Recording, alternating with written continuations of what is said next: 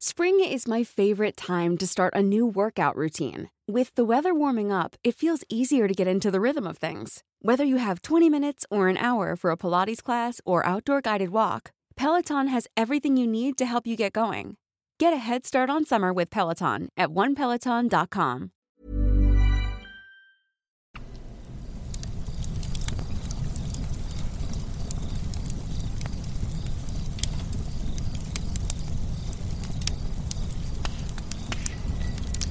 Kabanata 1 Si Teniente Gimo at ang baryo ng aswang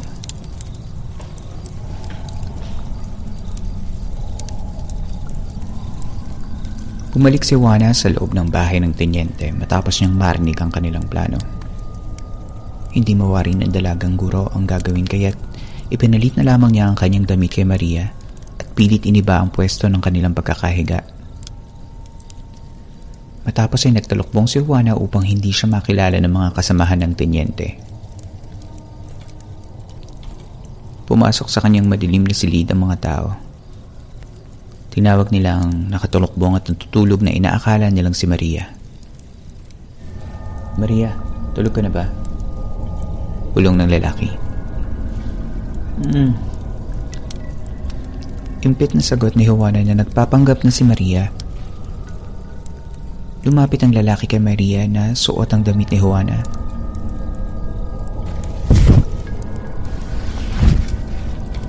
May ko anong bumagsak sa ulo ni Maria at sunod ay kay Teresa. Nabalot ng takot ang nakatulukbong na si Juana. Ano ang sasapitin niya kung sakaling malaman ng mga ito na ang pinatay nila na si Maria ang anak ni Teniente Gamo? At ano ang gagawin ni Teniente Gamo at ang buong baryo ng mga aswang kapag nalaman niyang buhay pa siya?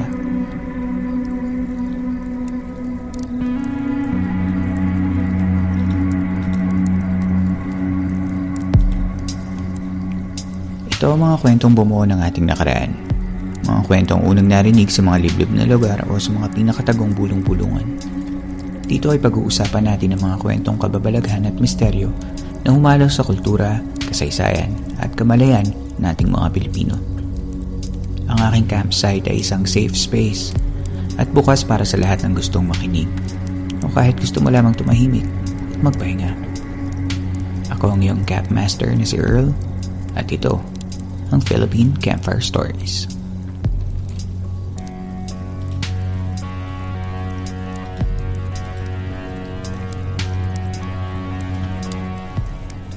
Sa kwentong ito ay pag-uusapan natin kung saan nanggaling ang isa sa pinakasikat na urban legend ng Iloilo, ang aswang na si Teniente Gimo.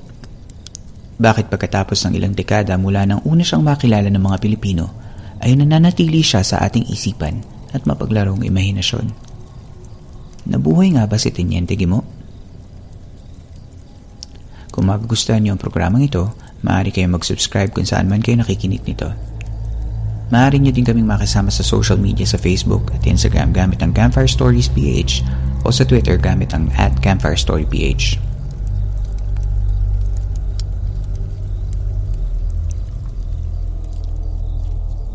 Noong taong 1860, nagbukas ang Cebu sa pandaigdigang kalakalan na siyang nagsimulang magpayaman sa probinsya nila. Tatlumpung taon pagkatapos, bandang taong 1890, sinubukan ng Cebu na hamunin ng Iloilo para sa kanyang titulong Queen City of the South. Nagtapos ang kolonya ng mga Kastila ng Desyembre taong 1898, ngunit di pa nagtatagal ay nagsimula nang dumating ang mga Amerikano upang sakupin ang bansa. Kalat na kalat ang paggamit ng mga kwentong kababalaghan noong unang panahon ng mga mananakop, lalo na sa mga malalayong bayan at isla gaya ng Iloilo at Cebu. Katunayan ng mabilis na pagkalat ng kababalaghan ay may isang lathala sa Estados Unidos noong taong 1899 na may pamagat na Witch Women of the Philippines na may pagtutukoy sa bayan ng Dumangas, Iloilo. Sa lathala ay tinutukoy ang isang babaeng nagngangalang Senyorita Consolacion de Ruiz bilang isang aswang. Nilarawan kung paano isinalin ng senyoritang aswang ang kanyang itim na sisiw na nagtataglay ng kanyang kapangyarihan papunta sa isang ginoong walang malay na tinawag na Perdigon. Ang mga gantong uri ng katatakutan ay laganap sa isla ng Panay. Ngunit noong mga panahong ito, ang mga gantong klase ng kwento ay dayuhan sa pandinig ng ating mga mananakop. Bilang bago sa pandinig at sa kaalaman ng mga banyaga ang ating mga kwentong kababalaghan, ay nagkaroon sila ng fascination sa mga gantong kwento at lumagana pa ito sa ibang lugar sa Amerika. Sa periodikong The Fulton County News sa Pennsylvania noong May 18, 1904, ikinuwento ng isang nagbabalik-bayang sundalo na si Charles Henry Wisner kung paano ang mga Pilipino ay mas takot sa ating mga pamahiin at kwentong bayan higit pa sa mga doktrina ng simbahan. Sinasabi sa artikulo na may mga parusang ipapataw sa mga maniniwala sa mga kwentong ito. Ngunit sinabi din na mas nagbibigay hilakbot ang mga kwento ng aswang kaysa sa parusang katoliko. Ang panaghoy ng salitang aswang sa dilim ng gabi ay hudyat para sa lahat ng katutubo upang ipinid ang kanilang mga pinto at bintana sa bawat kubo. Hudyat para sindahan ng mga lampara, yumuko at manalangin sa bawat santong kakilala nila. Sabi nila, kung ikaw ay namatay sa isang lugar na malayo sa kabihasnan at walang bakas ng dahas sa katawan, malamang ay napatay ka ng isang aswang. Kung makakakita ka ng malaking paniki na malimit na makita sa kabundukan ng panay, sabi nila malamang iyon ay aswang. Lahat ng kakaiba, lahat ng hindi maipaliwanag, lahat yan ay sinasabing aswang. Binanggit din sa periodiko na may isang lupon ng kababaihan at kabataan ang biglaang lumitaw sa kanilang taguan sa bayan ng Santa Barbara sa isla din ng Panay. Ang mga babae ay tila baliw, nagsusumigaw ng aswang, aswang. Tila nakakita daw ng malaking ibon ng mga babae at minabuti pang sumama sa mga kalabang Amerikano kaysa makipagsapalaran sa piling ng mga aswang. Yan ang tingin ng mga Amerikanong mananakop sa ating mga katutubo. Mga primitibong nilalang na natatakot sa mga tila gawa-gawang halimaw. Pero ano naman kaya ang tingin ng ating mga kapwa Pilipino sa mga dayuhang mananakop sa panahong ito?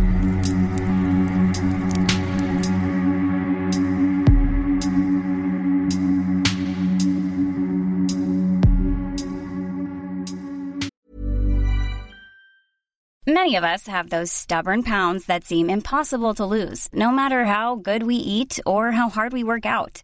My solution is PlushCare. PlushCare is a leading telehealth provider with doctors who are there for you day and night to partner with you in your weight loss journey. They can prescribe FDA-approved weight loss medications like Wagovi and Zepbound for those who qualify. Plus, they accept most insurance plans. To get started, visit plushcare.com slash weight loss. That's plushcare.com slash weight loss. If you're looking for plump lips that last, you need to know about Juvederm lip fillers. With Juvederm Volbella XC and Juvederm Ultra XC, your lip look, whether it's subtle or bold, can last up to one full year with optimal treatment and no additional maintenance. Find a licensed specialist and see if it's right for you at juvederm.com today. That's J U V E D E R M.com. Add fullness to lips in adults over 21 with Juvederm Volbella XC or Juvederm Ultra XC. Do not use if you have severe allergies or a history of severe allergic reactions, or if you're allergic to lidocaine or the proteins used in Juvederm. Tell your doctor if you have a history of scarring or taking medicines that decrease the body's immune response or that can prolong bleeding. Common side effects include injection site redness, swelling, pain, tenderness, firmness, lumps, bumps, bruising, discoloration, or itching. As with all fillers, there's a rare risk of unintentional injection into a blood vessel, which can cause vision abnormalities, blindness, stroke, temporary scabs, or scarring. For full important safety information, visit juvederm.com.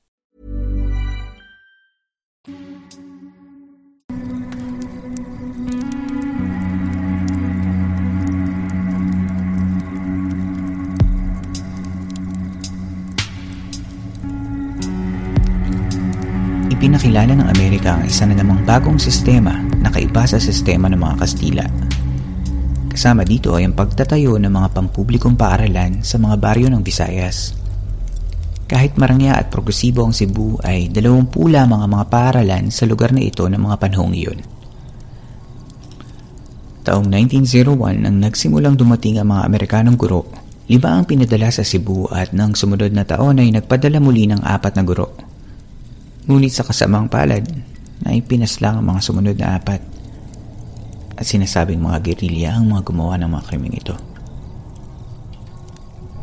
May isang pangalan na lumutang sa mga balita noon na siyang di umanong nagpasimulo ng pag-aakla sa mga Amerikano at sa kanilang bagong sistema. Siya ay si Guillermo Guilleran Gavira. Ayon sa mga sabi-sabi, isang voluntaryo si Guillermo sa panahon ng mga Kastila.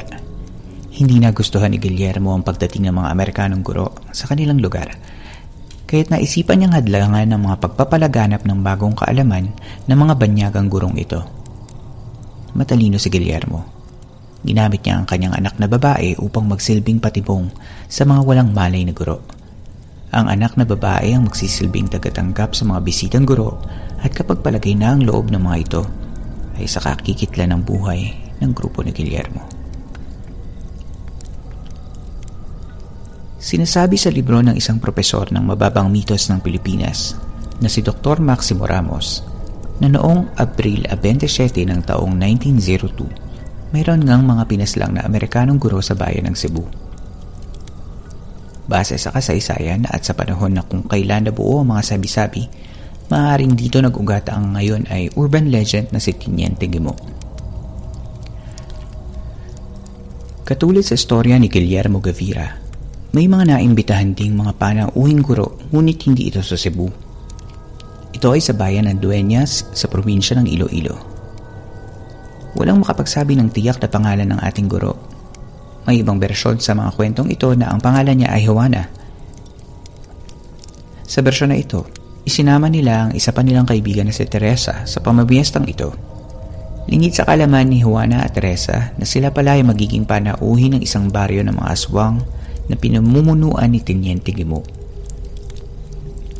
Kilala na sa bayan ng Dueñas ang lahing aswang ng tenyente.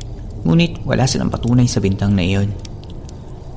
Sa araw ng pagdating nila Juana at Teresa sa bayan nila Maria, ay sinalubong sila ng kanyang mga kamag-anak at kabaryo.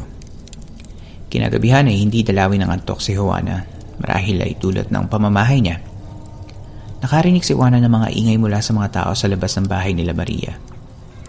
Sinilip niya ang pinanggagalingan ng ingay. Dito nakita ni Juana ang isang malaking kawa na nakaabang at nakahanda para sa isang tila ay malaking piking. Kung ano man ang iluluto sa kawang iyon, paniguradong hindi siya maliit na hayop, ani ni Juana. Makalipas ang ilang sandali ay narinig niya ang usapan ng mga tao. Papatayin ng mga aswang si Juana at Teresa at kakainin ng mga ito. Sabi nila na ang mga pangunahing bisita ay ang magiging mga pangunahing handa. Sinabi ni Teniente Gemo kung saan natutulog ang mga bisita at kung ano ang mga suot nilang damit. Nagmandali si Juana upang bumalik sa kwarto kung nasaan ang kanyang mga kaibigan. Ipinalit ni Juana ang kanyang damit kay Maria at ipinaling ang pwesto nito sa pagtulog. Hindi magising si Teresa. Marahil sa sobrang kaba ay nanatili na lamang ang dalaga at nagtalokbong.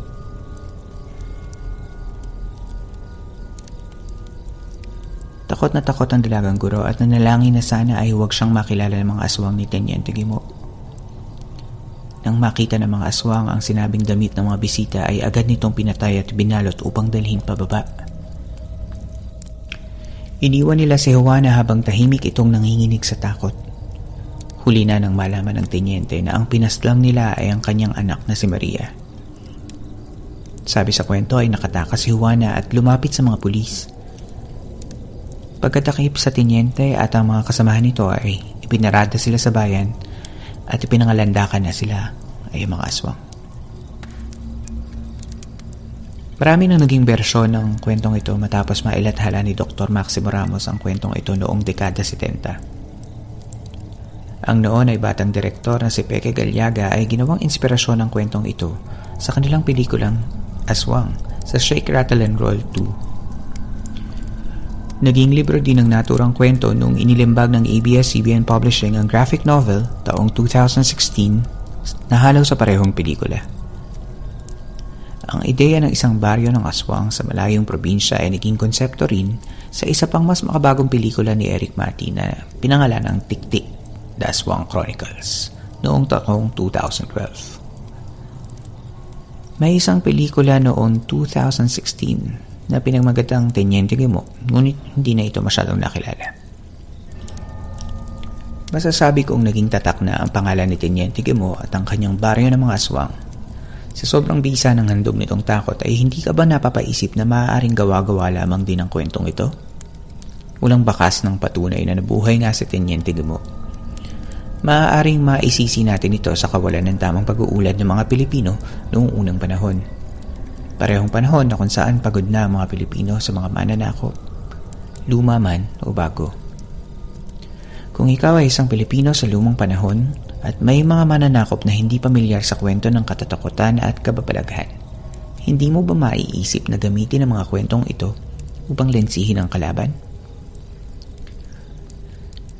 Kung ikaw ay isang banyagang mananakop na unang tapak sa isla ng Panay, ano ang maaari mong maramdaman kung marinig mo ang mga kwento na may isang bayan ng mga halimaw na kumakain ng tao? o mga malalaking ibong paniki na naglalabas ng kakaibang tunog pagsapit ng dapit hapon. Marahil kahit sabihin nating mas makabago ang pananaw ng mga taga-kanluran, hindi ba maghahatid ng lagim sa isip mo ang isang bagay na hindi mo pa naipapaliwanag? Ang mga kababaihan at kabataan ng Santa Barbara sa Panay na nailathala sa periodikong sinabi ko kanina ay sinasabing tila baliw na sumulpot patungo sa mga Amerikano upang maiwasan ang mga sinasabing aswang. Hindi ba't kung tagaroon ka ay masanay ka na sa mga halimaw na matagal nang nasa paligid mo? Bakit kailangan mong lumabas sa pinagtataguan mo patungo sa kalaban? Hmm. Marahil ay para lansihin ang mga bagong salta upang makatakas ang inyong mga kalalakihan tungo sa bundok at maituloy ang pakikipaglaban. Ang magmukhang baliw sa harapan ng mga mananakop ay isang maliit na kabayaran lamang kung ang kapalit nito ay maililigtas naman ang kanilang mga tagapagtanggol. Sa tingin ko ay mainam na taktika ang ginawang pagpapalaganap ng kwentong aswang sa Visayas. Hindi man ito siguro nakatulong upang maipanalo ng mga kababayan natin ang digmaang Pilipino-Amerikano noong 1899, ay di hamak na malaking impluensya ang naidulot nito sa larangan ng digmaan.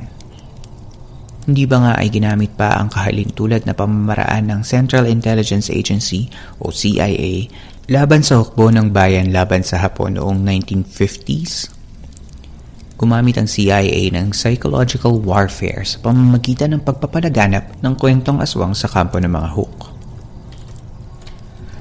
Matapos ang ilang araw ay dumakip sila ng isang hook na pumapatrolya ng gabi at tinusok ang leeg upang magmukhang kinagat ito ng gamit ang pangil ng kung anumang hayop. Itinali pa baba ang biktima upang dumaloy ang dugo sa butas at pagkaubos ng dugo ay ibinalik ito kung saan siya dinakip. Ito ang kunwari patotoo sa ikinalat ng balita ng mga CIA na may aswang nga sa paligid. Kung nabuhay man si Tenyente Gamo, marahil dapat ay maraming nasusulat na patunay ang laganap na ngayon. Ngunit dahil ang kanyang sinasabing storya ay nailathala lamang matapos ang 70 taon simula ng sinasabing pangyayari, hindi ko masasabing totoo ang kwento ng Tenyente Aswang. Marahil ang buhay ng Tenyente ay base nga sa isang totoong tao, ngunit naniniwala ako na ito ay napalawig na lamang dulot ng panahon, pagpapalaganap ng kwento, at malawak na imahinasyon. Kung may sigurado man ako sa kwentong ito, ay ito ang isang patunay na magaling nga at matalinong paghahabi ng kwento ng mga Pilipino, kaya naman magandang ang mga kwentong gaya nito ay manatiling buhay sa ating lahat.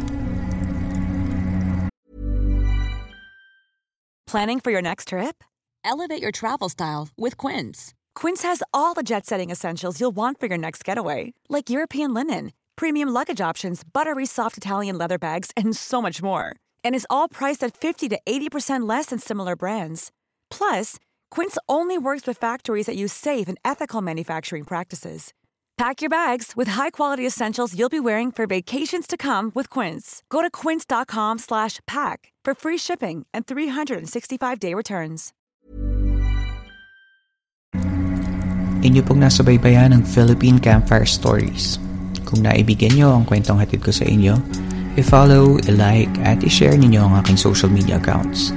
Maliit na bagay lamang ngunit malaking tulong ito para sa aking programa. Kung may mga kwento kayo na gusto nyong isama sa ating susunod na kwentuhan, maaari nyong ipadala ang mga ito sa campfirestoriesph at gmail.com. Salamat at hanggang sa susunod nating kwentuhan dito sa campsite, magandang gabi sa inyo.